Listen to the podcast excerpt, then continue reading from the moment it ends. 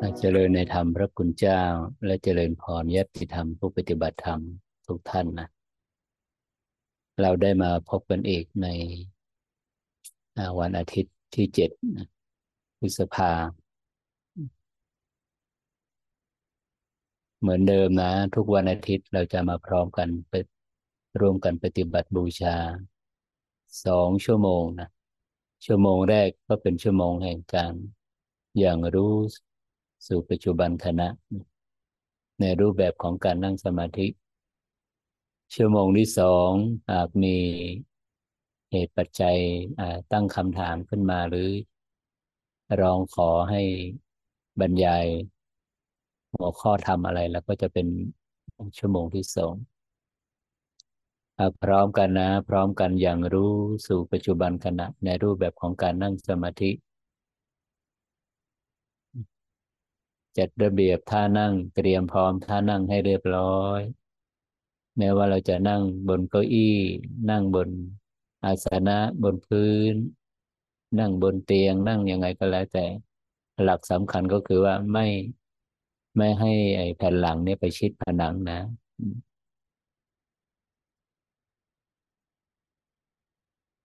ให้ห่างออกมานะอย่าไปเอาแผ่นหลังเนี่ยไปชิดกับผนังเก้าอี้ผนังห้องผนังเสาอะไรประมาณนี้นะกายตรงตั้งลำคอตรง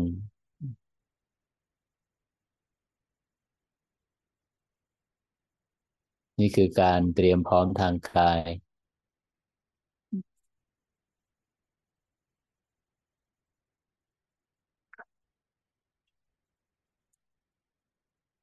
การเตรียมพร้อมทางจิต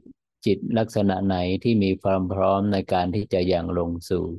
ปัจจุบันขณะปัจจุบันอารมณ์จิตแบบไหนลักษณะไหนที่จะพร้อมที่จะอย่างลงสู่ความเป็นจริงที่กำลังปรากฏเราย้ำกันมาทุกอาทิตย์นะในซูมก็คือว่าเบื้องต้นเนี่ยเราจะต้องดำรงจิตให้อิสระจากการเลือกอารมณ์ไม่มีช้อยให้เลือกดำรงจิตให้ว่างจากการเลือกอารมณ์ไม่มีช้อยให้เลือกว่างจากการเลือกนั่นก็คือนิยามของคำว่าไม่ปรารถนาไม่ตั้งความหวังไม่รอคอยนั่นเองเพียงแค่40นาทีนี้นะในคาบนี้เราจะร่วมกันอย่างรู้สู่ปัจจุบันขณะอย่างรู้สู่สภาวะที่เป็นเองเกิดเองดับเองโดยที่ว่าเรานะจะไม่เข้าไปข้องเกี่ยวไม่เข้าไปแทรกแซงไม่เพิ่มไม่ลดไม่ไปแสดงบทบาทอะไรกับสภาวะธรรมจิตที่จะเป็นผู้ที่เฝ้ามองเป็นผู้ที่สังเกตการเฝ้ามองการสังเกตนั่นก็คือการไม่เข้าไปแทรกแซงสภาวะธรรมนั่นเองมีเพียงผู้รู้สิ่งถูกรู้สิ่งถูกรู้ไม่ว่าจะหนักหรือเบาหยาบหรือละเอียดสงบหรือฟุ้งซ่านก็เพียงสักแต่ว่ารู้ซึ่งสภาวะการเข้าไปสังเกตเข้าไป observe สภาวะตรงตามความเป็นจริงเนี่ยจะมีกำลังก็ต่อเมื่อจิตไม่ถูกเบี่ยงเบนด้วยแรงปรารถนานั่นก็คือจิตจะต้องอิสระจากการเลือกอารมณ์ทั้งปวงนะไม่มีช้อยให้เลือกเลยจิตที่อิสระจากการเลือกอารมณ์จากแรงปรารถนาอารมณ์เนี่ยเป็นจิตที่พร้อมที่จะอย่างรู้สภาวะที่กำลังปรากฏสภาวะที่กำลังปรากฏรูปกายที่นั่งอยู่ตรงนี้เมื่อเราเอาความรู้สึกอย่างลงเนี่ยก็คือสัมปชัญญะอย่างลงสู่ฐานกายรูปขันธ์อันประกอบด้วยดินน้ำไฟลมนะนั่งอยู่ตรงนี้ขณะนี้เราไม่สนใจว่ากายนี้มาจากไหนและจะไปสู่ที่ไหนเราจะใส่ใจว่ากายนี้ดำรงอยู่ยังไงเย็นร้อนอ่อนแข็งหนักเบาไหวตึงเนี่ยเรารู้นะเรารู้ผ่านกายที่นั่งอยู่ตรงนี้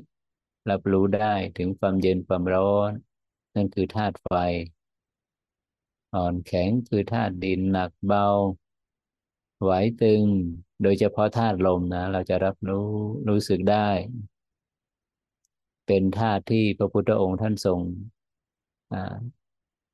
บัญญัติไว้แสดงไว้ว่าการมารับรู้ธาตุลมลมหายใจเข้าหายใจออกเป็นกรรมฐานเป็นการอุบายการฝึกจิตอานาปานสตินะอานาปานสติไม่ลืมเลือนนะจากอาทิตย์ที่แล้วเมื่อก่อนนั้นเรามีอยู่สี่ฐานคำว่าสี่ฐานก็คือสี่จุดบนเรือนกายในการที่เราจะเอาความรู้สึกไปตั้งไว้เพื่อรับรู้การเคลื่อนของลมหายใจเข้าการเคลื่อนของลมหายใจออกสี่ฐานอันเดิมนั้นมีอะไรบ้างหนึ่งโพรงจมูกสองปลายจมูกหรือพื้นที่สามเหลี่ยมเหนือบริเวณเหนือริมฝีปากขึ้นไปสามกึ่งกลางหน้าอกตรงบริเวณลิ้นปี่สี่ศูนย์กลางกายบริเวณเหนือสะดือขึ้นมาสองนิ้วนะศูนย์กลางกายบริเวณหน้าท้องเหนือสะดือขึ้นมาสองนิ้วสี่ฐานนี่แต่ว่าอาทิตย์ที่แล้วเรามาเพิ่มอีกฐานหนึ่งก็คือโหนกศีรษะโหนกศีรษะขวาโหนกศีรษะขวาลองเอาความรู้สึกมาตั้งไว้จุดไหนที่เบาที่สุดจุดไหนที่ชัดที่สุดชัดด้วยเบาด้วยเราเอาความรู้สึกไปตั้งไว้จุดนั้นฐานนั้นอันนี้เรารับรู้แล้วว่าฐานอันเป็นที่ตั้งของการรับรู้ลมหายใจเนี่ยมีอยู่ห้าฐานด้วยกันหนึ่งเริ่มต้นจากบนลงล่างนะหนึ่งโหนกศีรษะขวาสองโพรงจมูกสามปลายจมูกสี่กึ่งกลางหน้าอกตรงบริเวณลิ้นปี่ห้าศูนย์กลางกายบริเวณหน้าท้องเหนือสะดือขึ้นมาสองนิ้วมีสี่มีห้าฐานนะมีห้าฐานอันนี้คือฐานกายเราทราบชัดอยู่แล้วว่าไม่กี่ขณะของการรับรู้ของสัมปชัญญะที่อย่างลงสู่ฐานกายอย่างรู้รับรู้ลมหายใจเข้าไปลมหายใจออกมาใครที่มีอารมณ์ตกค้างยังมีอยู่มากยังพัวพันอยู่มากอารมณ์ตกค้างนะมันอยู่ในรูปของความรักความชังอภิชฌาและโทมนัสอารมณ์นั้นจะดึงจิตจะพรากจิตออกจากปัจจุบันขณะของลมจะดึงจิตจูงจิตพรากจิตออกจากฐานกายเบื้องต้นเราจะ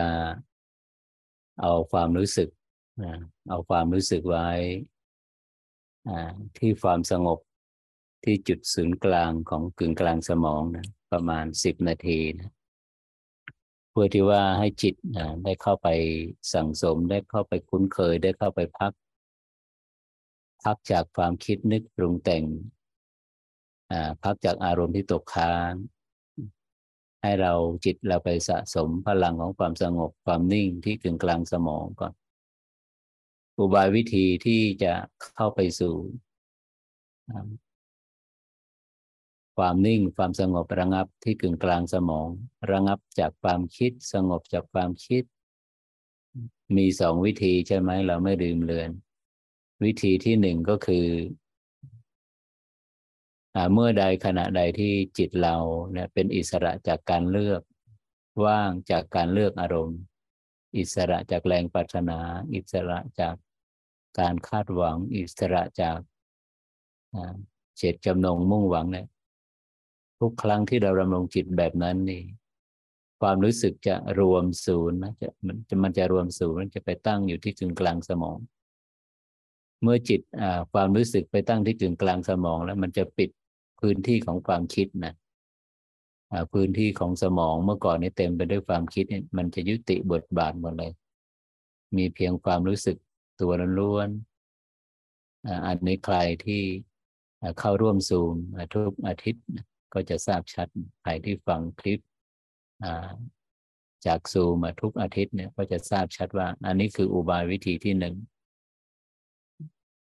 อุบายวิธีที่สองก็คือให้ผู้ปฏิบัติหากว่ายังเข้าไปสู่จุดศูนย์กลางของสมองยังไม่ได้เราก็ต้องใช้อุบายวิธีเข้าทางกายภาพก็คือในขณะที่เรานั่งหลับตาเนี่ยให้เราเอามือให้เราลากเส้นตรงนะจินตนาการนิดนึงจากหูซ้ายเนี่ยเราจะลากเส้นตรงจากหูซ้ายมาทะลุหูขวาจากหูซ้ายมาทะลุหูขวาลากเส้นตรงทั้งสองครั้งสองเส้นนะเริ่มที่หูซ้ายมาทะลุหูขวาผ่านกลางสมองมาเลยนะเสร็จแล้วก็เอาความรู้สึกไว้กึ่งกลางของเส้นนี้หลังจากนั้นก็ไม่ต้องจินตนาการอีกแล้วนะมันกลางหรือยังซ้ายหรือขวาบนหรือล่างไม่ต้องไปใส่ใจอาจจะมีความสงสัยขึ้นก็ปล่อยให้มันสงสัยไปแต่จิตจะไม่ตามจิตก็จะอยู่นิ่งอยู่นะกึ่งกลางของเส้นนี้จุดเดียวกันนะจุดเดียวกันกับเมื่อกี้ที่ว่าจิตที่อิสระจากการเลือกอารมณ์จากแรงปรารถนาจิตจะไปอยู่ที่กึ่งกลางสมองโดยอัตโนมัตินะจุดเดียวกันว่างจากความคิดอิสระจากความคิดมันว่างของมันเองมันนิ่งของมันเองมันเงียบของมันเองความคิดเราไม่ลืมเลือนใช่ไหมเมื่อใดที่จิตรับรู้อารมณ์อดีตมันจะอาศัยสมองซีกซ้ายรับรู้อารมณ์อนาคตจะอาศัยสมองซีกขวาเมื่อใดที่จิตอยู่กึ่งกลางของสมองมันจะไม่มีอดีตไม่มีอนาคตละนิ่งอยู่เบาอยู่ไม่ใส่ใจไม่สนใจแม้กระทั่งลมหายใจนะอิกนอมันไปเลยลมหายใจอันนี้คืออุบายวิธีที่จะสงบจากความคิดนิ่งจากความคิดระงับจากความคิดความคิดคืออารมณ์ที่ตกค้างที่อยู่ในรูปของความรักความชังในชีวิตประจำวันไม่ลืมเลือนนะมีอีกอุบายวิธีหนึ่งก็คืออุบายวิธีการคลายความคิดที่ตกค้างก็คือเอาความรู้สึกมาเพ่งที่กึ่งกลางอุ้งมือซ้ายนะไม่ลืมเลือนกึ่งกลางอุ้งมือซ้ายเราจะนั่งอยู่ในท่าแบบไม่ว่าเรานั่งอยู่บนเก้าอี้หรือนั่งอยู่บนอาสนะพื้นไงก็แล้วแต่ปกติเรานั่งสมาธิในมือขวาจะวางบนมือซ้ายใช่ไหมหงายมือซ้ายวางบนตักอันนี้ให้เราดึงมือขวาออกมาคว่ำบนเข่าขวาสัมผัสเข่าขวานั่นหมายถึงมือซ้ายเนี่ยยังหงายมือซ้ายวางบนตักเหมือนเดิมท่านั่งนี้เขาเรียกว่าท่านั่งในรูปของพระพุทธรูปปางมารวิชัยพุทธะปางมารวิชัยก็คือปางชนะมารนั่นเองเสร็จแล้วเราให้ผู้ปฏิบัติเนี่ยหากว่าไม่ถนัดไม่ถูกอุบายกับที่ศูนย์กลางสมองก็ให้ย้ายมาหรือว่าไปใช้อีกอุบายหนึ่งก็คือกึ่งกลางอุ้งมือซ้ายเหมือนกันนะอุบายวิธีไม่จินตนาการไม่สร้างภาพไม่ตามลมหายใจไม่คาดหวังไม่รอคอยเป็นเพียงความรู้สึกล้วนๆอยู่ที่กึ่งกลางอุ้งมือซ้ายนะอันนี้คือการเตรียมพร้อมของจิตให้จิตเข้าไปสัมผัสความสงบจากความคิดระงับจากความคิดว่างจากความคิดเราจะอยู่ตรงนี้จุดนี้ประมาณ10นาทีนะหลังจากนั้นถึงจะเข้าไปสู่ไปรับรู้สภาวะปกติของรูปนามเห็นการเปลี่ยนแปลงการเคลื่อนการเกิดการดับของสภาวะธรรมนะ10นาทีแรกนี้เราจะอยู่ที่กึ่งกลางสมองหรือกึ่งกลางอุ้งมือซ้ายนิ่งอยู่เบาอยู่สงบอยู่ระงับอยู่เป็นหนึ่งเดียวอยู่นะจุดกึ่งกลางสมองหรือกึ่งกลางอุ้งมือซ้ายจุดใดจุดหนึ่งนะเราถนัดเราฝึกอุปนิสัย อุบายไหนหนึ่งในสองอุบายนี้ก็อยู่อุบายนั้นใช้อุบายนั้น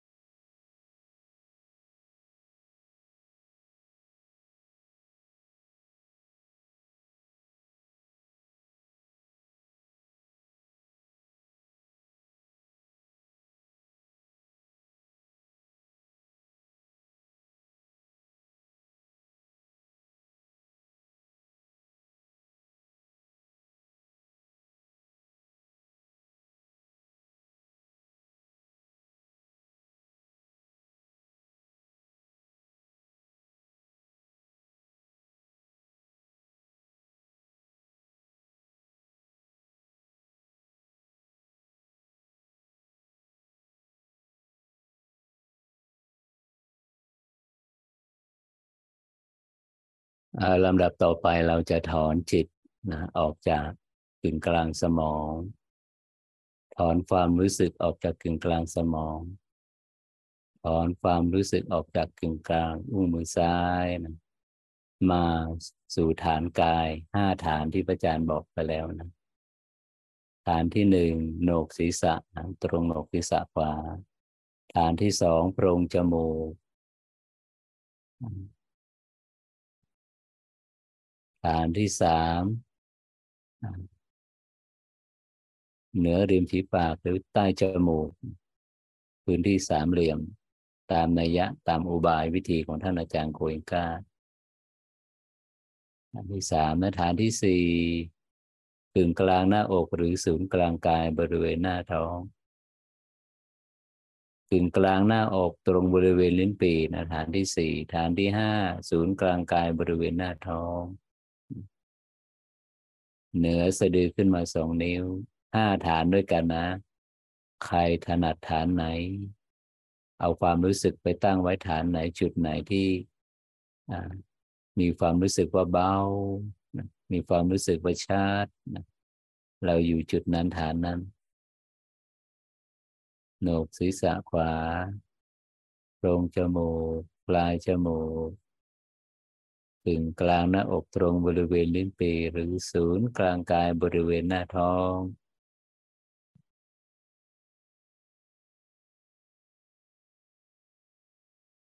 อย่างลงแล้วนะเราก็จะเขาเรียกว่าการอย่างรู้นะ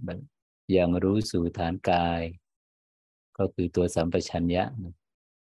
ที่เรานิยามกันมาง่ายๆนะเป็นนิยามว่าความรู้สึกตัวอย่างรู้ตระหนักรู้ที่สู่ฐานกายกายเมื่อเราอย่างลงสู่ฐานกายเราก็จะรับรู้เราจะรู้สึกได้กับการเคลื่อนนะการเปลี่ยนแปลงกับสภาวะเราจะรู้สึกได้กับธาตุดินน้ำไฟลมเย็นหรือร้อนเนี่ยเรารู้สึกนี่คือธาตุไฟนะอ่อนแข็งก็คือธาตุดินลมหายใจเข้าไปลมหายใจออกมานี่ก็คือธาตุลมไม่ลืมเลือนนะการรับรู้เห็นการเคลื่อนของลมหายใจเข้าออกของธาตุลมเป็นหนึ่งในกรรมฐานหนึ่งในอุบายวิธีการฝึกจิตหนึ่งใน6หมวดนะของกายานุปัสสนาสติปัฏฐานเป็นหมวดแรกเลยทีเดียวอานาปานสติมีอานิสงส์มากมีผลมากเป็นกรรมฐานที่พระพุทธองค์ท่านทรงสรรเสริญว่าตลอด45พรรษาเนี่ยพระองค์ท่านทรงสรรเสริญอานาปานสติมากผู้ปรารภแล้วผู้เจริญแล้วซึ่งอานาปานสติมีทักษะมีวสีเข้าไปคุ้นเคยเสพคุ้นกับอานาปานสติแล้วเมื่ออานาปานสติสมบูรณ์ย่อมยังทำ4คือสติปัฏฐาน4ให้สมบูรณ์สติปัฏฐาน4สมบูรณ์มีผลให้องค์ธรรม7อย่างคือองค์ธรรมแห่งการตรัสรู้โพชฌงค์7สมบูรณ์เมื่อโพชฌงค์7สมบูรณ์ก็จะส่งผลให้เกิดวิชชาและวิมุตติสมบูรณ์อานาปานสติสติปัฏฐาน4โพชฌงค์7นะธรรม2คือวิชาและวิมุตติเริ่มต้นที่อานาปานสติไม่ลืมเลือนนะอาจารย์ย้ำอยู่เสมอว่าในอานาปานสติสูตรนั้น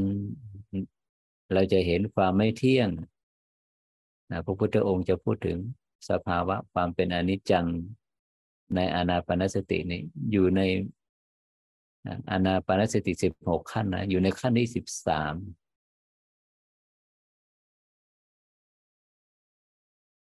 แต่อานาปานสติในนัยยะของกายานุปัสสนานี้พุทธองค์ให้เห็นการเกิดการดับเห็นการเปลี่ยนแปลงเห็นกฎแห่งอนิจจังตั้งแต่ต้นเลยทีเดียวไม่ต้องรอนะ ไม่ต้องรอถึงขั้นที่16ถึงขั้นที่13นะ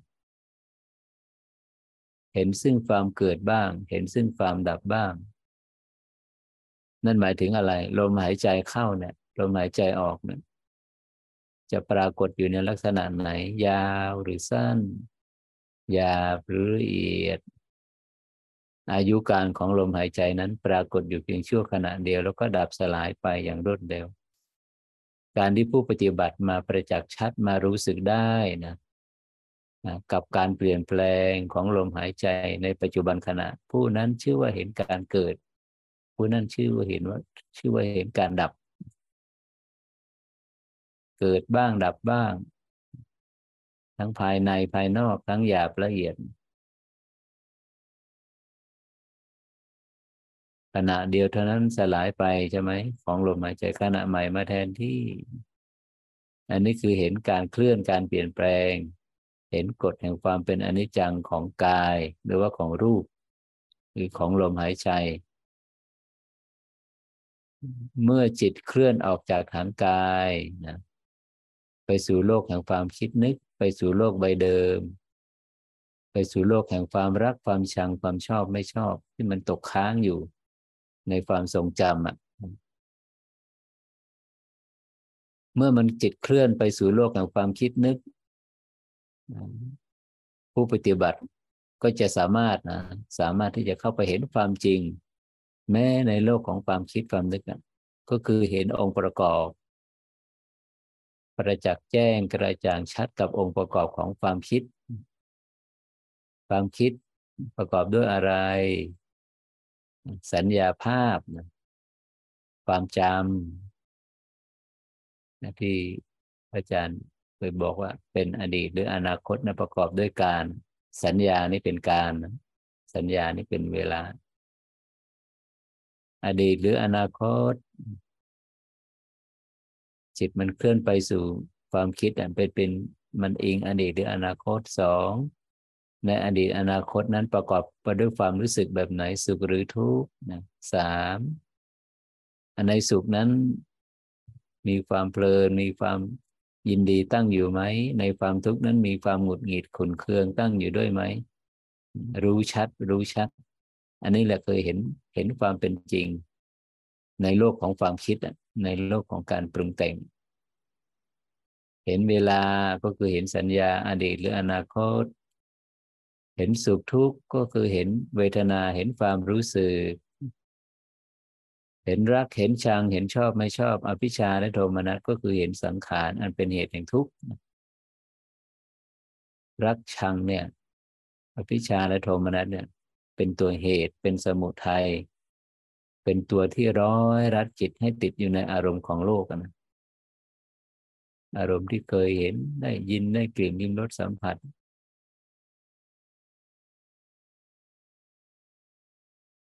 แม้จิตเคลื่อนเข้าไปสู่ความคิดก็เห็นความเป็นจริงสัญญาผ่านสัญญาความจำผ่านเวลาผ่านความรู้สึกสุขทุกข์ผ่านสังขารตัวรักตัวชังเสร็จแล้วเราก็กลับมาที่อย่างรู้สู่ประจักษ์แจ้งกับความเป็นจริงของกายก็คือของธาตุลมนี่แหละเขาเรียกว่าสังเกตและเฝ้ามองสภาวะที่กำลังปรากฏตรงตามความเป็นจริงเราจะรู้หรือไม่รู้สายทานในความเป็นจริงนี่มันก็ไหลไปอยู่นี่ไม่ลืมเลือนนะเมื่อผู้ปฏิบัติได้มาประจักษ์ชัดเห็นชัดอย่างรู้ตระหนักรู้ซึ่งความเกิดความดับซึ่งการเปลี่ยนแปลงของรูปและนามแน่นอนทีเดียวนะสภาวะธรรมสภาวะการเกิดดับของรูปและนามก็จะเคลื่อนจากหยาบไปละเอียดเคลื่อนจากการพัวพันไปสู่การปล่อยวางเคลื่อนจากความฟุ้งซ่านไปสู่ความสงบระงับอันที่สำคัญที่สุดก็คือเคลื่อนจากกามสัญญาไปสู่รูปสัญญาอรูปสัญญาและเคลื่อนจากโลกิยะโลกแห่งการเกิดการดับ ไปสู่สภาวะโลกุตระเป็นการรับรู้สภาวะที่ไม่เนื่องด้วยเวลาอันนี้สูงสุดละอันนี้เป็นเป้าหมายของคำสอนแห่งพุทธะเลยบรรลุถึงล่วงถึงโลกุตระสภาวะที่ไม่มีรูปไม่มีนามไม่มีการเปลี่ยนแปลงถ้ามีรูปมีนามก็มีการเปลี่ยนแปลงมีรูปมีนามก็มีเวลาหากไม่มีเวลาก็ไม่มีรูปนามไม่มีการเปลี่ยนแปลงไม่มีการเคลื่อนใช่ไหมไม่มีกฎแห่งความเป็นอนิจจังสภาวะที่ไม่มีเวลาแล้วก็เรียกนิพพานโลกุตระโลกุตระกายต้องเป็นหลักเสมอนะลมหายใจเป็นหลักเสมอฐานไหนล่ะที่เบาที่สุดชัดที่สุดโหนกศีรษะขวาโพรงจมูกปลายจมูกกึ่งกลางหน้าอกตรงบริเวณลิ้นปี่หรือศูนย์กลางกายบริเวณหน้าท้องอยู่จุดนั้นอยู่จุดนั้นเมื่อตั้งไว้แล้วตามฐานที่ถูกจริตอุปนิสัยก็ให้เห็นการเคลื่อนนี่ก็คือกฎแห่งความเป็นอนิจจังนะเคลื่อนอยู่เนื่องนิดและการเคลื่อนเนี่ยเคลื่อนเพียงขณะเดียวกันนั่นเองก็สลายไปการเคลื่อนใหม่ขณะใหม่ก็มาแทนที่นะสั้นนิดเดียวไม่ยากนะสั้นนิดเดียวภาวะการเคลื่อนภาวะการเกิดและดับสลับกันอยู่อย่างนี้นะเกิดดับเกิดดับการ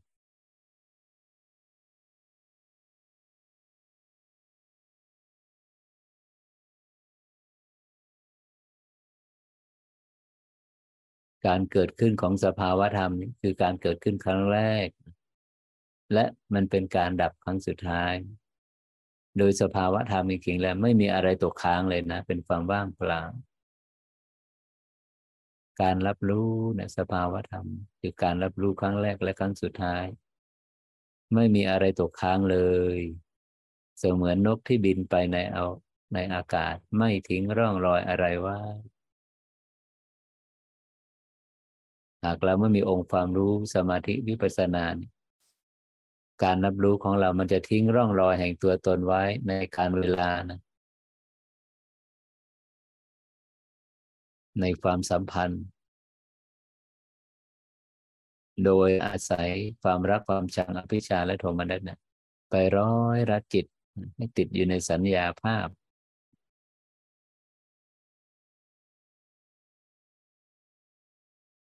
เมื่อภาวะความเป็นผู้สังเกตชัดเหมือนบุรุษยืนอยู่บนฝั่งและเห็นสายทานของการเปลี่ยนแปลงเห็นสายทานในการเกิดดับนี่ไหลไปฉุดไม่ได้รั้งไม่ได้รักษาไม่ได้เพียงเฝ้ามองและสังเกตดังที่มันเป็นเท่านั้น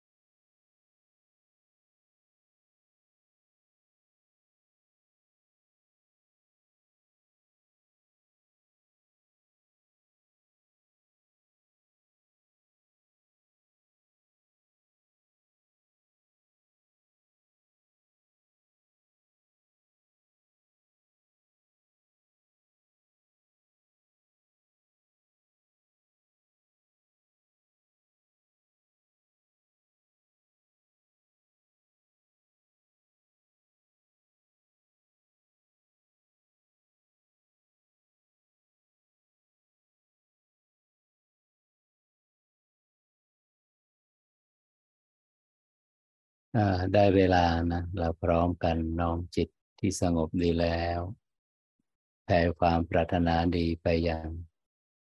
เหล่าสรรพสัตว์ทั้งหลายสัตว์เหล่าใดประกอบตนในทุกข์พัวพันในทุกข์ขอให้คลี่คลายพ้นจากความทุกข์สัตว์เหล่าใดที่มีความสุขอยู่แล้วขอให้มีความสุขยิ่งขึ้นไปขอให้ความปรารถนาที่ดีมิตรไมตรีความไม่เบียดเบียนซึ่งกันและกันจงแผ่ไปยังสรรพสัตว์ทั้งหลายโดยทั่วหน้าสัพเพสัตตาสัตว์ทั้งหลายที่เป็นเพื่อนทุกข์เกิดแก่เจ็บตายด้วยกันทั้งหมดทั้งสิ้นอเวราโหนตุจงเป็นสุขเป็นสุขเถิดอย่าได้มีเวรซึ่งกันและกันเลยอัพยาปชาโหนตุจงเป็นสุขเป็นสุขเถิดอย่าได้เบียดเบียนซึ่งกันและกันเลยอนีฆาโหนตุจงเป็นสุขเป็นสุขเถิดอย่าได้มีความทุกข์กายทุกข์ใจเลยสุขีอัตตานังปริหารันตุ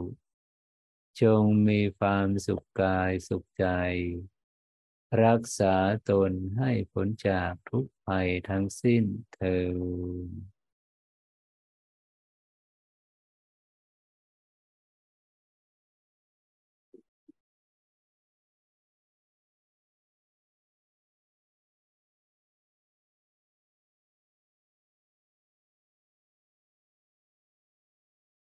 น้องนุชพระอาจารย์จะแชร์สื่อหน่อยนะ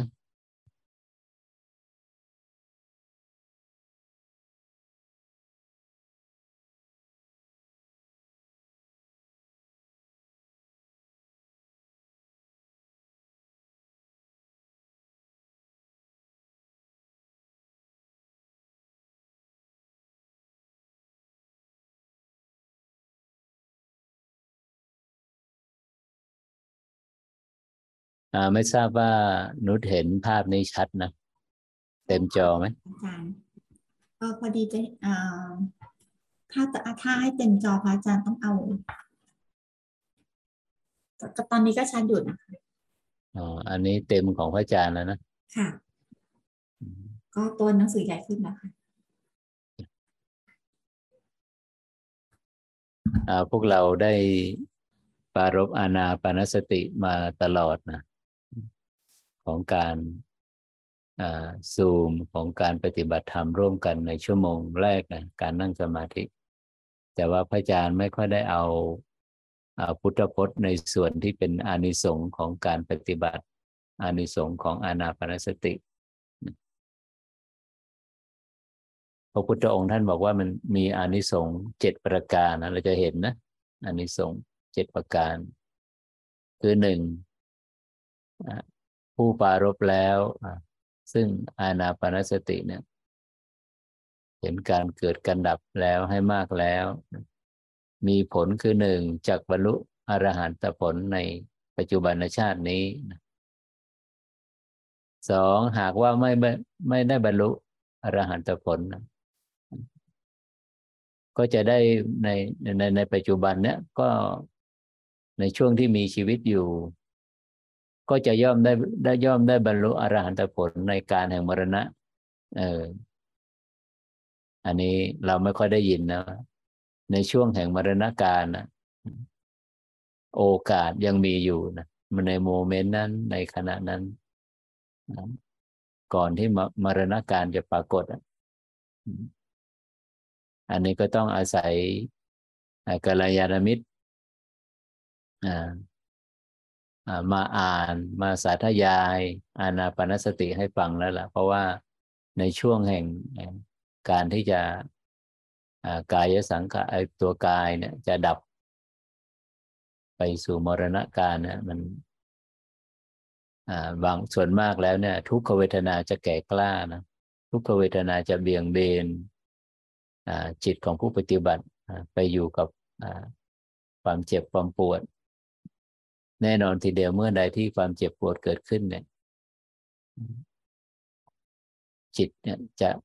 มีจิตจะเข้าไปสู่สภาวะที่ว่าความกระสับกระส่ายอารมณ์มันจะเข้าไปสู่อารมณ์อันเป็นที่ตั้งแห่งความเศร้าหมองแต่เมื่อใดที่มีกัลยาณมิตรได้อ่านธรรมะอ่านพระสูตรให้ที่เคยได้ยินได้ฟังมาแล้วบัณฑิตเนี่ยผู้มีอินทรีย์แก่กล้าเนี่ยเขาก็จะกลับมาที่เนื้อหากลับมาที่ที่การอย่างรู้สู่ความจริงที่เคยฝึกมาแล้วนะนั่นคือนิยามว่าย่อมบรรลุอรหัตผลในการแห่งมรณะก็คือก่อนที่จะตายก่อนที่ตายก็จะมีโอกาสได้บรรลุธรรมขั้นสูงเลยทีเดียวนะ3หากว่าได้บรรลุทั้งพระอรหันต์เลยอรหันตระดับคุณธรรมระดับสุดท้ายเลยก็จะได้บรรลุในระดับที่3คุณธรรมขั้นที่3ซึ่งคุณธรรมขั้นที่3ก็คือถึงระดับพระอนาคามีนะอนาคามีมรรคซึ่งพระองค์ท่านก็แจงอนาคามีมรรคไว้เป็น5หมวดด้วยกันนะก็คือคือปฏิปทาของอนาคามีบุคคลนะจะได้บรรลุ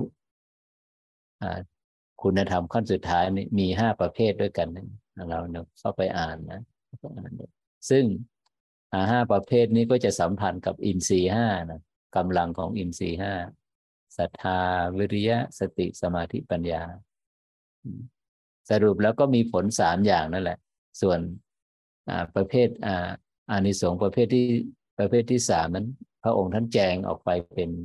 ป็น5นะย่อยออกเป็น5ขึ้นอยู่กับกำลังอินทรีย์1จะได้บรรลุอรหันตผลใน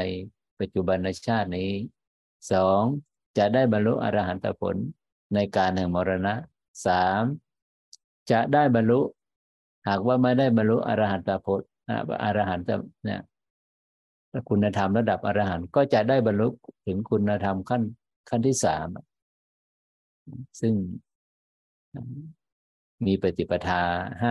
5ประเภทด้วยกันดังที่เราทราบนะที่ว่าอนาสุทธาวาส5เนี่ยเราเคยได้ยินพระอนาคามี5ประเภท5จำพวกพระองค์ท่านแบ่งแยกประเภทนี้ตามกำลังของอินทรีย์นะอินทรีย์อันนี้เราจะเห็นในสื่อที่พระอาจารย์นำเสนอในชาร์ตก็คือว่าบุคคลผู้เจริญอานาปานสติ4ประเภทอันนี้สำคัญมากนะอันนี้สำคัญมากอันนี้เป็นอันนี้ไม่อยู่ในพระไตรปิฎกนะพระไตรปิฎกไม่ได้เน้นว่าใครหนอมีบุคคลประเภทไหนบ้างที่จะเจริญอานาปานสติ4ประเภทเนี่ยที่คนเจริญอานาปานสติพระอาจารย์ก็แจงออกมาเป็น4ประเภทด้วยกันคือ1ปุถุชนปุถุชนนี่จะเข้าไปบรรลุคุณธรรมแล้วก็จะผ่านคุณธรรมขั้นที่1ขั้นที่2ขั้นที่3ขั้นที่3นี่ก็จะเป็นอานิสงส์ของการเจริญอานาปานสติในลำดับที่3ขั้นที่4อันนั้นก็คือการบรรลุอรหันตผลในปัจจุบันชาตินี้อันนี้ปุถุชนผ่านไปแล้วนะผ่านไปแล้วใช้ความภาคเพียรสูงมากแต่สำหรับบุคคลประเภทที่2ล่ะถ้าเป็นโสดาบันบุคคลใช้อานาปานสติปารภอานาปานสติผลจะเกิดขึ้นยังไงบ้างก็แน่นอนล่ะจะได้บรรลุย่อมบรรลุเนี่ยคุณธรรมครั้งที่2ขั้นที่2บรรลุคุณธรรมขั้นที่3แล้วก็บรรลุคุณธรรมขั้นที่4ต่ำสุดก็จะต่ำสุดก็จะได้บรรลุถึงอนาคามีนะก็คือบรรลุคุณธรรมขั้นที่3นั่นแหละ ต่อไปบุคคลประเภทที่สามตามทันนะสกิทาคามีบุคคลเนี่ยจะปารภอะไรก็จะปารภอานาปานสติเหมือนกันปารภอานาปานสติเหมือนกันก็จะมีผลยังไงบ้างเหมือนกันนะเหมือนกันก็คือจะได้บรรลุคุณธรรมขั้นที่สามหรือไม่งั้นก็บรรลุคุณธรรมขั้นที่สี่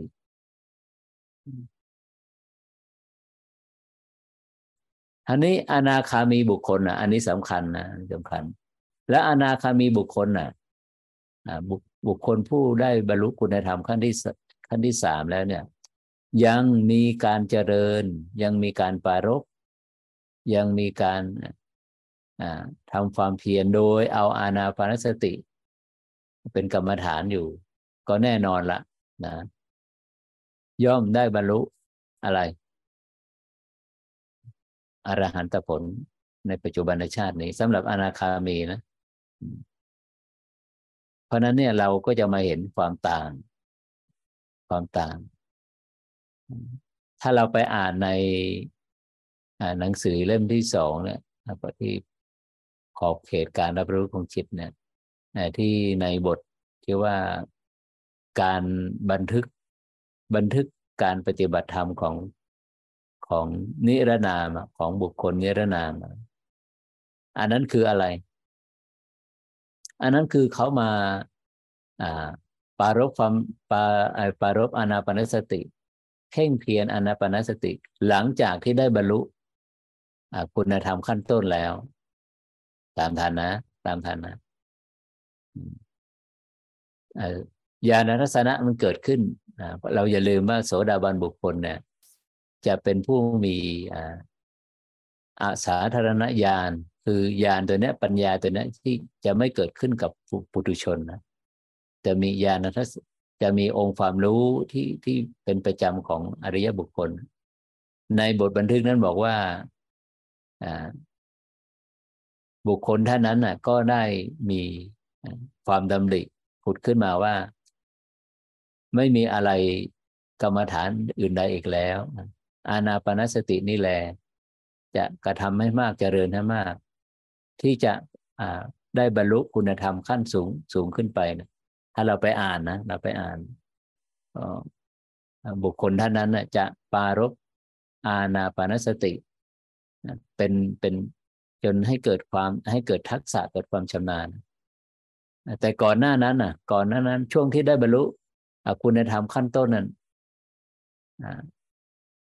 ไม่ได้อาศัยอานาปานสติหมายถึงว่าในอาสนะที่ได้บรรลุคุณธรรมขั้นต้นอันนั้นเกิดจากการสดับฟังธรรมเทศนานะตามทันนะ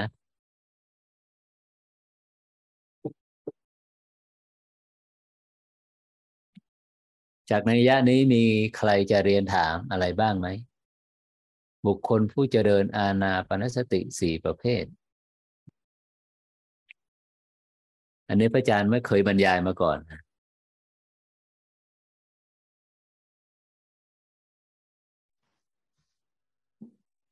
มีคำถามได้ไหมครับอาจารย์ตอนนี้ได้เชิญอาจารย์คือแล้วจะเอาอะไรมาเป็นตัวบ่งชี้ว่าบุคคลท่านนั้นเนี่ยดำเนินอานาปานสติที่ถูกต้องเพราะว่าบุคคลสี่ประเภทที่พระอาจารย์นับเนื่องให้นี่ก็คือรวมทั้งปุถุชนด้วยซึ่งในหลายสายในหลายฝ่ายแม้กระทั่งที่เราเจอญาติธรรมกันเองแล้วเขาก็ปารภว่าเป็นอานาปานสติแล้วยังไงถ้าเกิดเขาดำเนินอานาปานสติไปจนชั่วชีวิตของเขาเนี่ยมันเอาอะไรมาเป็นตัวบ่งชี้ว่าอะไรมันเป็นตัววัดว่าเขาจะได้บรรลุที่พระองค์ท่านตรัสถูกต้องเพราะว่าพระอาจารย์รวมคำถามดีมากเลยคำถามอันนี้แหละที่คำถามจากหนูพุนี่แหละที่ว่าที่จะทำให้พระอาจารย์ได้เข้าไปในแสดงทัศนคติในส่วนตัวเองว่า ไม่งั้นก็แสดงว่าปุถุชนนั้นก็เป็นผู้แน่แท้จะบรรลุคุณธรรมในชาตินี้อย่างนี้เหรอมันเอาอะไรเป็นหลักประกันอ่ะ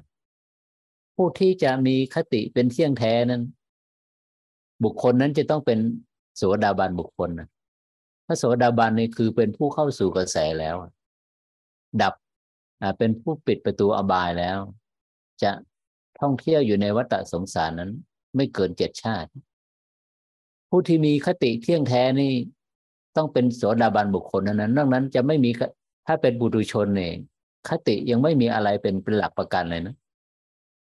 เพราะนั้นเนี่ยเมื่อเรามามองประเด็นนี้เนี่ยพระอาจารย์ถึงเคยปรารภอยู่ว่าก็แสดงว่าถ้ามีอานิสงส์ของอานาปานสติมีผลแบบนี้ชัดเจนแบบนี้นะผู้มีคติเที่ยงแท้แบบนี้นะจะเป็นอื่นไปไม่ได้เลยจะต้องบุคคลท่านนั้นจะต้องเป็นโสดาบันบุคคลเท่านั้นนะอย่างต่ำนะอย่างต่ำนะอาจารย์คะถ้าเช่นนั้นถ้าอาจารย์รวมบุคคล4ประเภทคือ1ปุถุชนเข้าไปในแคตตากรีนี้ทำไมอ่ะอ๋อก็เพื่อว่าก็เอาเข้ามาก็เขาก็มีสิทธิ์เหมือนกันมีสิทธิ์ที่จะได้บรรลุเหมือนกันนะเพียงแต่ว่ายังไม่เที่ยงแท้ยังไม่เที่ยงแท้ดังที่พระองค์ท่านตรัสแต่ว่าคือพระองค์ท่านก็ไม่ได้ตรัสนะว่าที่มีผลอย่างนี้อานิสงส์อย่างนี้7ประเภทเนี่ยหมายถึงบุคคลประเภทไหนบ้างล่ะอันนี้แหละพระองค์ท่านคงต้องตรัสแน่นอนแต่ว่าการบันทึกอย่าลืมนะการบันทึกนี่ 2,000 กว่าปีมาแล้วเนี่ยก็ไม่ได้บอกว่ามีบุคคลประเภทไหนถ้าว่าบุคคลผู้ยังไม่ได้เข้าถึงกระแสพระนิพพานเนี่ยยังเป็นปุถุชนอยู่เนี่ยไม่มีสิทธิ์แล้วเขายังไงต้องมีสิทธิ์เพียงแต่ว่ายังไม่เที่ยงแท้โอเคไหมยังไม่เที่ยงแท้ว่าจะได้บรรลุในปัจจุบันชาตินะแต่โสดาบันบุคคลเนี่ยเที่ยงแท้แน่นอนจะได้บรรลุเนี่ยอนาคามีหรืออรหันตผลเนี่ยอรหันต์คุณธรรมขั้นสุดท้ายนี้แน่นอนทีเดียวโสดาบันบุคคลและสกิทาคามีนี่นะส่วนอนาคามีนี่แน่นอนอยู่แล้วท่านก็จะได้บรรลุอรหันตผลส่วนไอ้ที่ครอบคลุมใน7ประเภทไอ้อานิสงส์7ข้อเนี่ยควบคุมจริงๆเนี่ยเที่ยงแท้เนี่ยก็คือพระโสดาบันและสกิทาคามีโอเคไหมจะครอบคลุมในเรื่องอานิสงส์7ประเภทเนี่ยประมาณนี้ถ้าอย่างนั้นตรงนี้ก็ถือว่าเป็นอัตถกถาธาของพระอาจารย์ปิยทัสสีถูกต้องถูกต้องถูกต้องสาธุสาธุ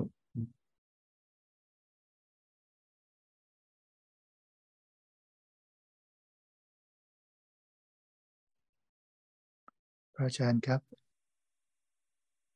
ได้คุณหมอถามเลยบุคคล4ประเภทนี้ไม่เห็นกล่าวถึงพระอรหันต์เลยครับอะไรนะ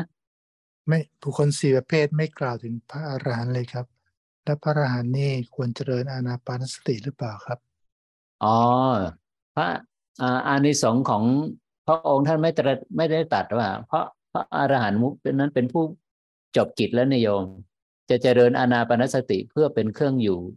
อันเป็นผาสุกในของกายในช่วงที่ครองขันอยู่มีชีวิตอยู่แค่นั้นเองจ้ะ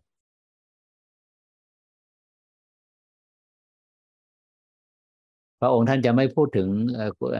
พระอรหันต์นะเพราะว่าอรหันต์นี้เป็นผู้จบกิจแล้วไม่ต้องมาเจริญเพื่อบรรลุอะไรแล้วแต่ว่าก็เจริญอานาปานสติอยู่เพื่อความเป็นสุขแห่งกายแห่งรูปและนามที่ยังมีชีวิตอยู่พระองค์ท่านก็ตรัสอยู่เสมอว่าภิกษุทั้งหลายก่อนและหลังแห่งการตรัสรู้เราตถาคตได้มีอานาปานสตินี่แลเป็นเครื่องอยู่เป็นวิหารธรรม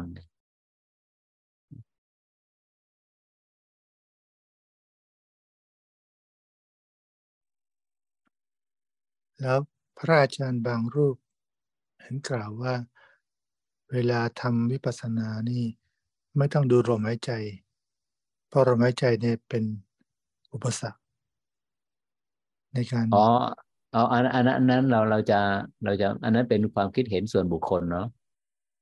อันนี้เรากำลังพูดถึงว่าพระพุทธองค์ท่านทรงตรัสไว้ว่าอย่างไรโอเคนะครับผมสาธุสาธุ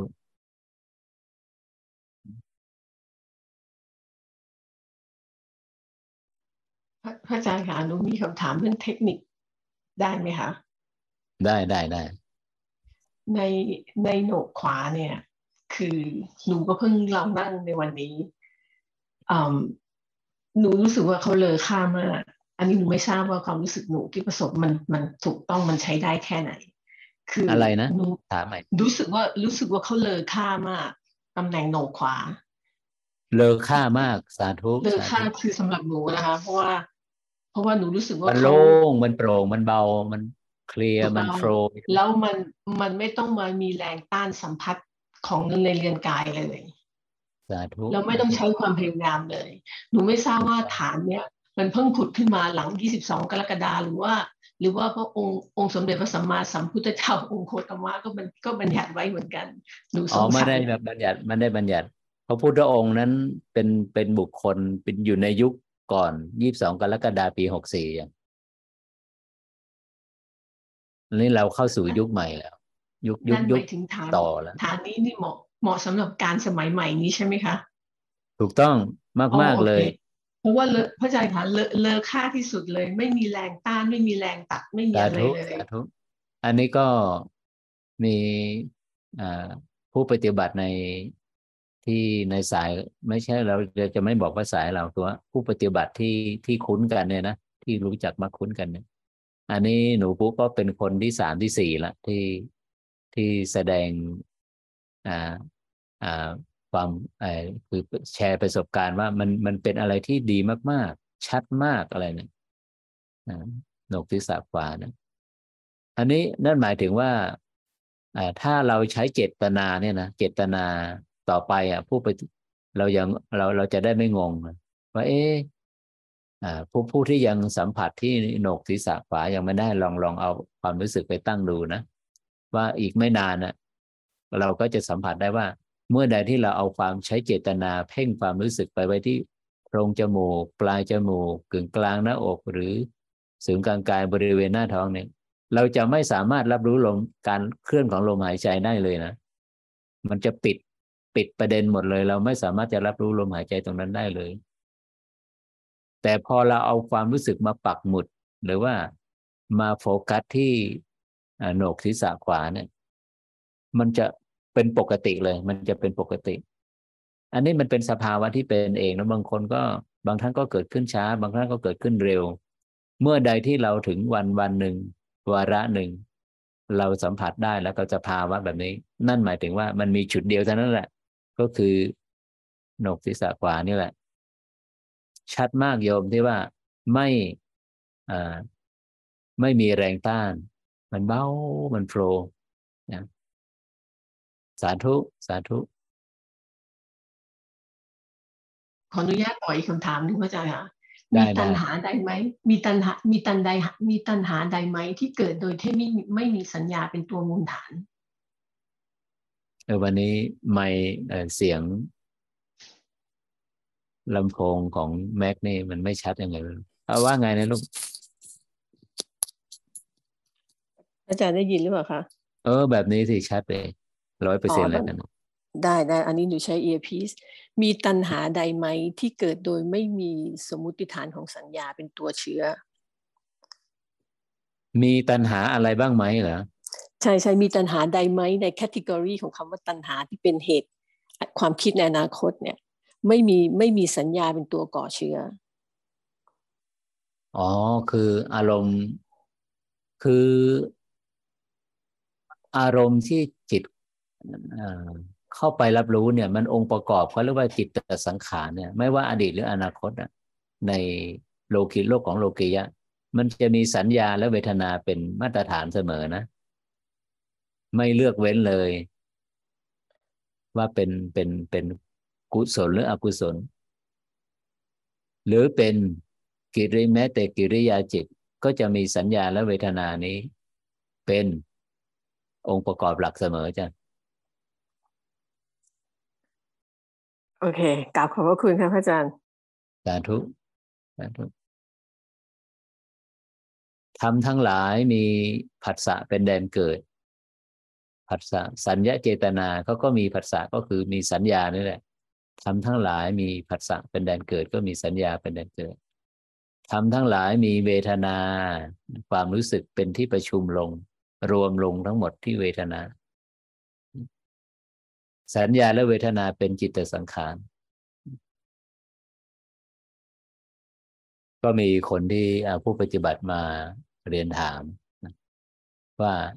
เรามาดูว่าอนาคามีห้าประเภทนะหนึ่งสองสามสี่ห้าอนาคามีประเภทที่หนึ่ง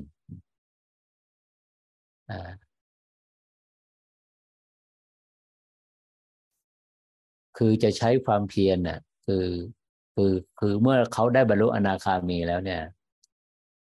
อายุยังไม่ถึงกึ่งเขาเลยอายุยังไม่ถึงกึ่งเลยนะเขาก็จะเข้าถึงคุณธรรมขั้นสุดท้ายตามไม่ทันนะประเภทที่สอง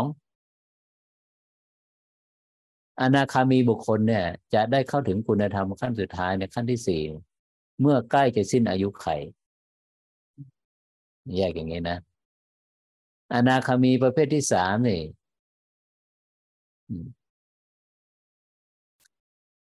การที่จะเข้าสู่ปรินิพพานหรือว่าเข้าสู่ถึงคุณธรรมขั้นสุดท้ายเนี่ยต้องใช้ความเพียรมาก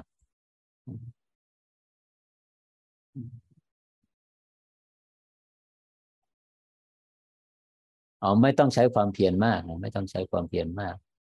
คือไม่ถึงขั้นอุกฤษ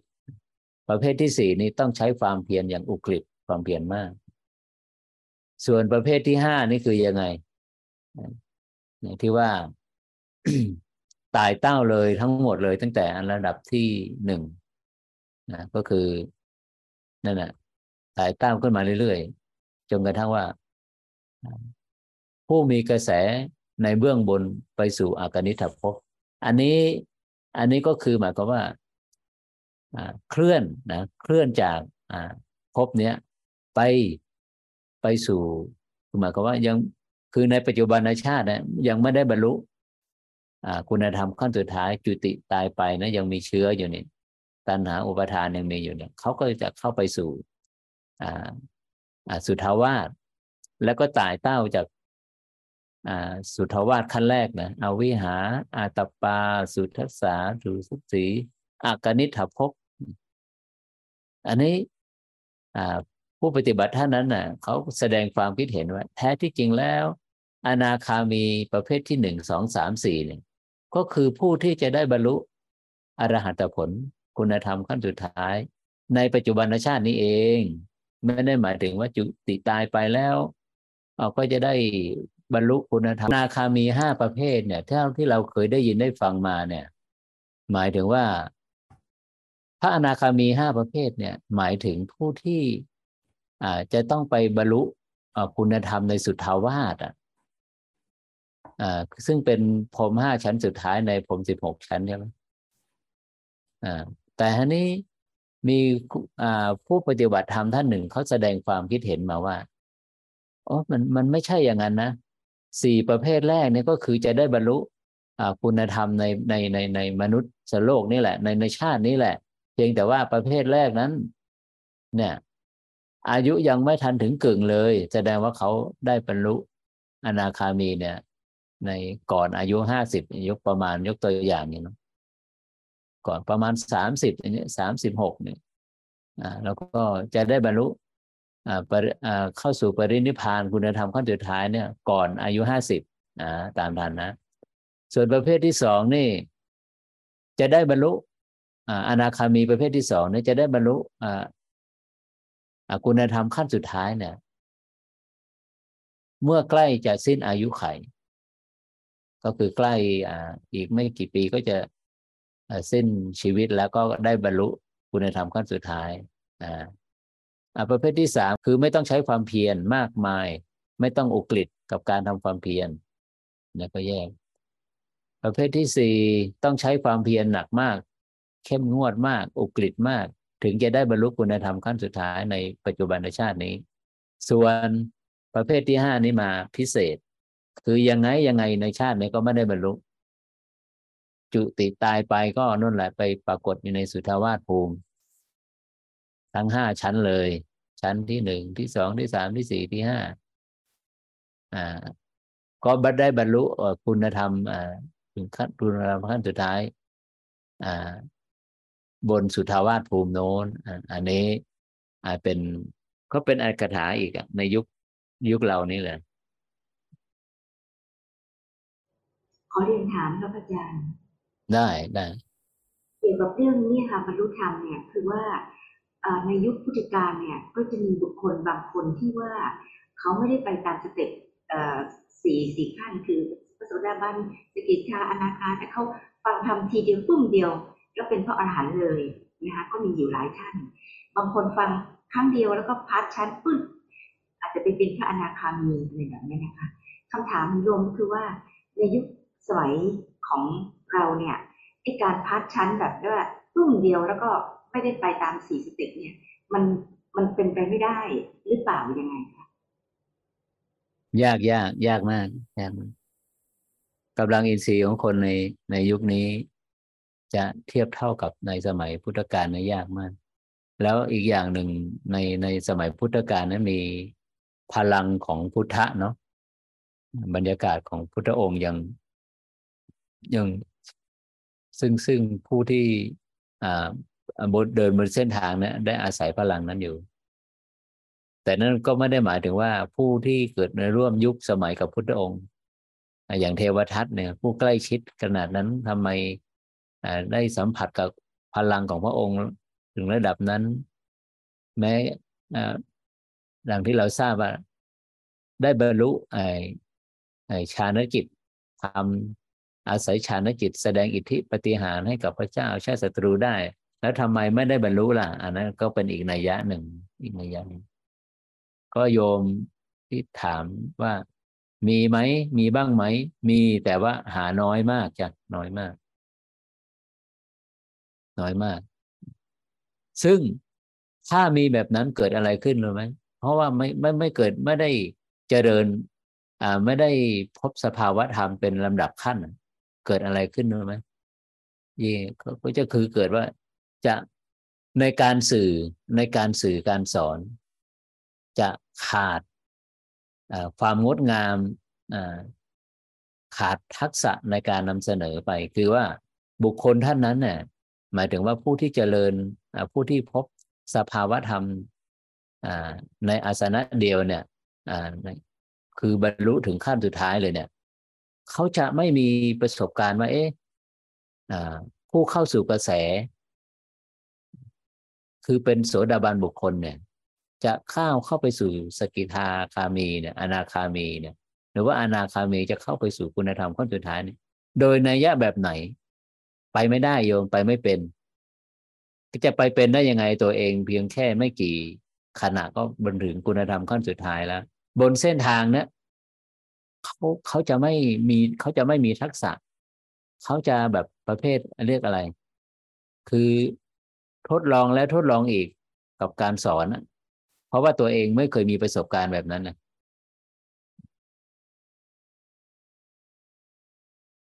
อันนี้สิ่งที่ขาดหายไปนะสำหรับบุคคลผู้ที่ในอาสนะเดียวเนี่ยเข้าถึงคุณธรรมขั้นสุดท้ายเนี่ยเขาจะขาดองค์ความรู้ประสบการณ์ของมรรคทั้งของสามมรรคเบื้องต้นมรรคยานเบื้องต้นโสดาปัตติมรรคสกิทาคามีมรรคอนาคามีมรรคเนี่ยเขาไม่รู้เลยว่าแล้วจะสอนยังไงประมาณนี้โยมขอบคุณสำหรับคำถามดีมากสาธุอาจารย์คะสรุปแล้วบทสรุปของอานิสงส์7ประเภทเนี่ยก็คือว่าอนาคามี4บุคคลหลังเนี่ยก็คือเป็นไปตามนั้นว่าอย่างที่พระอาจารย์อธิบายใช่ไหมคะว่าอายุไม่ถึงครึ่งก็บรรลุเข้าสู่คุณธรรมขั้นสุดท้ายจ้ะโอเคแต่ขอบพระคุณเพราะหนูฟังภาษาไทยแล้วหนูยังงงว่าสรุปแล้วว่าพระอาจารย์จะสรุปว่าอะไรค่ะในจะปรินิพพานในระหว่างอายุยังไม่ถึงกึ่ง ก็สมมุติเนาะสมมุติว่าเอาละอายุอันที่ได้บรรลุคุณธรรมครั้งที่หนึ่งคุณธรรมครั้งที่หนึ่งจากคุณธรรมครั้งที่หนึ่งไปสู่สองไปสู่สามนะปีต่อปีปีต่อปีปีต่อปีไงนั่นหมายถึงอะไรเขานับคำว่านับปีนี่หมายถึงว่าจากคุณธรรมขั้นที่หนึ่งไปหาขั้นที่สองเป็นหนึ่งปีนะอย่าลืมนะถ้านับระยะเวลาเป็นหนึ่งปีเขาจะนับตั้งแต่เนี่ยตั้งแต่คุณธรรมขั้นที่หนึ่งขั้นที่สองไปหาที่สองเนี่ยถือว่าเป็นหนึ่งปีจากสองมาสามเนี่ยอีกหนึ่งปีก็แสดงว่าบรรลุคุณธรรมไอ้สามขั้นเนี่ยใช้เวลาสองปีตามทันนะแล้วจากคุณธรรมขั้นที่สามเนี่ยไปถึงคุณธรรมขั้นที่สี่เนี่ยปรากฏว่ามันยืดเวลาไปมันต้องใช้เวลาอีกห้าปีถึงจะมีการบรรลุคุณธรรมขั้นที่สี่5+2เป็นเท่าไหร่เป็น7มาแล้ว7 วัน7 เดือน7 ปีมาละอมละ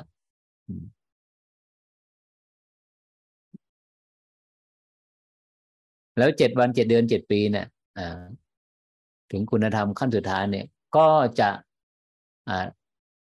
อยู่ก่อนอายุเนี่ยก่อนอายุก่อนกึ่งกลางของอายุก็คือก่อน50ไม่รู้ว่าตามทันหรือเปล่าประมาณนี้ค่ะพระอาจารย์เข้าใจค่ะสาธุเราจะเป็นบุคคลประเภทไหนเนาะผู้ปฏิบัติก็ถามตัวเองเราจะเป็นอนาคามีบุคคลประเภทไหนต้องใช้ความเพียรยิ่งยวดหรือต้องใช้ความเพียรปานกลางหรือว่าเราจะท่องเที่ยวไปในสุทธาวาสผู้มีกระแสตั้งแต่สุทธาวาสขั้นที่หนึ่งจนไปถึงขั้นสุดท้ายถึงอตนิฏฐภพหนึ่งเส้นทางนี้ยังอีกยาวไกลมีคนบอกพูดอย่างนั้นแต่ถ้าว่าผู้เข้าสู่กระแสแล้วเนี่ยคือเป็นโสดาบันบุคคลเนี่ยไม่ยาวแล้ว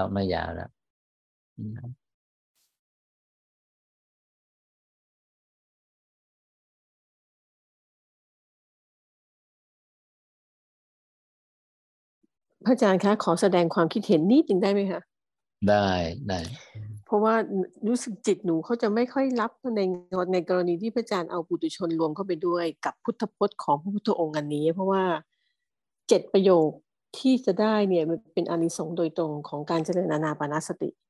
แล้วถ้าเกิดในปุถุชนท่านนั้นเนี่ยเจริญมาเขาอ้างเขาเคลมว่าเขาเจริญมาไม่รู้กี่กับกี่กันแล้วอะ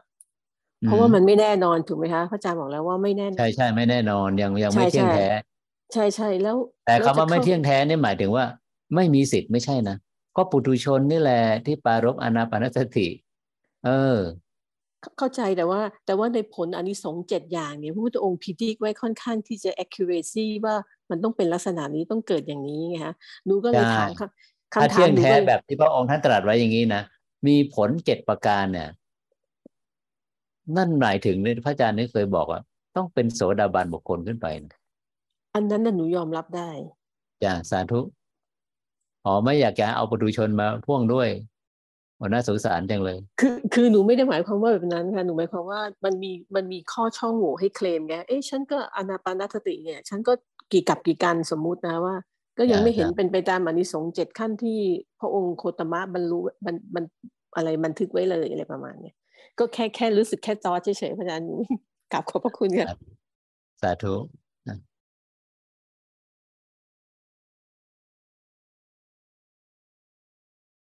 ซีเรียสนะอานิสงส์อานาปานสติภิกษุทั้งหลายทำหนึ่งอันเจริญให้มากแล้วย่อมยังทำ4ให้บริบูรณ์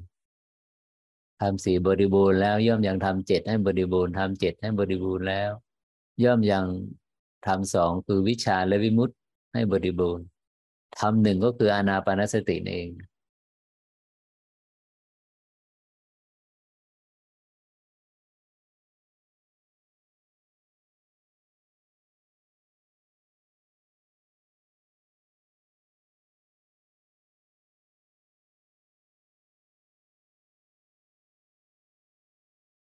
หากไม่มีคำถามอะไรต่อก็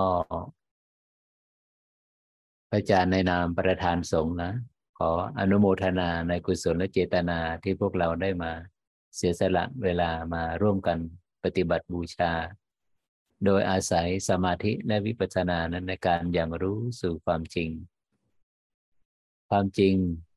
เนื่องด้วยเหตุเนื่องด้วยทุกข์เหตุแห่งทุกข์ความดับทุกข์และความจริงเนื่องด้วยปฏิปทาแห่งความดับทุกข์ความจริงทั้ง4ประเภทนี้พระอริยเจ้าทั้งหลายท่านได้ดำเนินไปแล้วเข้าถึงแล้วปลอดภัยแล้วขอสัจจะความจริงนี้จงตั้งมั่นอยู่ในขันธสันดานของพวกเราผู้ใฝ่ในปฏิปทาในเส้นทางนี้